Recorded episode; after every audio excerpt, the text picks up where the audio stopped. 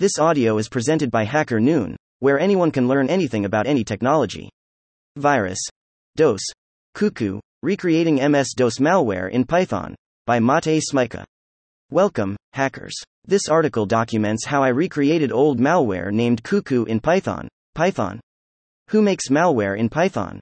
Yes, there are a few, but here, Python is absolutely justified because the purpose of this virus is to annoy the victim, not to be efficient or fast. Intro rant. I came across this 10 year old YouTube video where malware from 1991 is shown. At that time, malware was as funny and annoying as it should be. Nowadays, cyberspace is packed with profit driven spyware and ransomware, with little room for trolling. Malware is not what it used to be, and capitalism is to blame. Disclaimer It's crucial to emphasize that the intention behind this guide is purely educational, and I do not endorse malware development for malicious purposes. With that out of the way, Let's dive into our almost educational retro maldev guide. The original Kuku. The video shows Eastern European malware on MS DOS that randomly overwrites files and displays more and more colored kuku. Pop ups. This is a bit destructive, but more than that, it's totally annoying. As for the name, kuku, or kuku, means something like, I got you, in multiple Slav languages. It is also the sound a cuckoo makes. You can view the original source code in the VX Underground malware collection.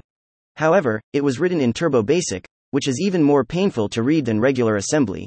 See this snippet more about VX Underground here. https vx underground.org slash maldev guide.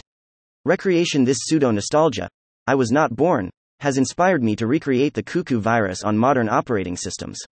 I chose Python, a solid language for rapid development. At the same time, it is inherently cross platform because scripts are cross platform. Unfortunately, this is not true for the Python interpreter. Portability malware can't rely on the victim having Python installed, so I used the PyInstaller library, which wraps the script, libraries, and interpreter into one binary. Unfortunately, PyInstaller does not support cross compilation, so it must be compiled on the OS and architecture on which the malware will be used. GUI for the GUI, I used the tkinter library. Thanks to that, I avoided using the low level GUI API, and I can use the high level call, which works on both Windows and Linux. Options like disabling the toolbox and header tab did come in handy. These made my program look more like the original virus. Result Python script is compiled into two binaries, ELF and X, which behave the same as the original virus. It's not the fastest implementation, other languages would probably be better. But the speed with which I created this malware is unmatched. Python can be written in a blazingly fast pace. This was a fun insertion into the past. I look forward to trying this malware on some victims, work colleagues. Praise the cyberbullying. You can view my source code here https colon slash slash github.com slash matejsmycka slash kuku dash malware dash remake question mark embeddable equals true thank you for reading. Feedback is appreciated. Resources. 1 original yt video https colon slash slash www.youtube.com slash watch question mark v equals idtcvolslik.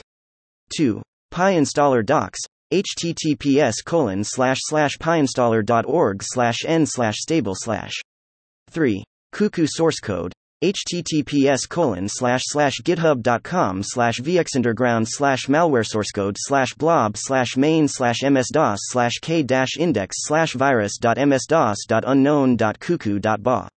4 turbo basic https colon slash slash en dot wikipedia dot org slash wiki slash powerbasic 5 my repository https colon slash slash github.com slash matejsmycka slash kuku dash malware dash remake.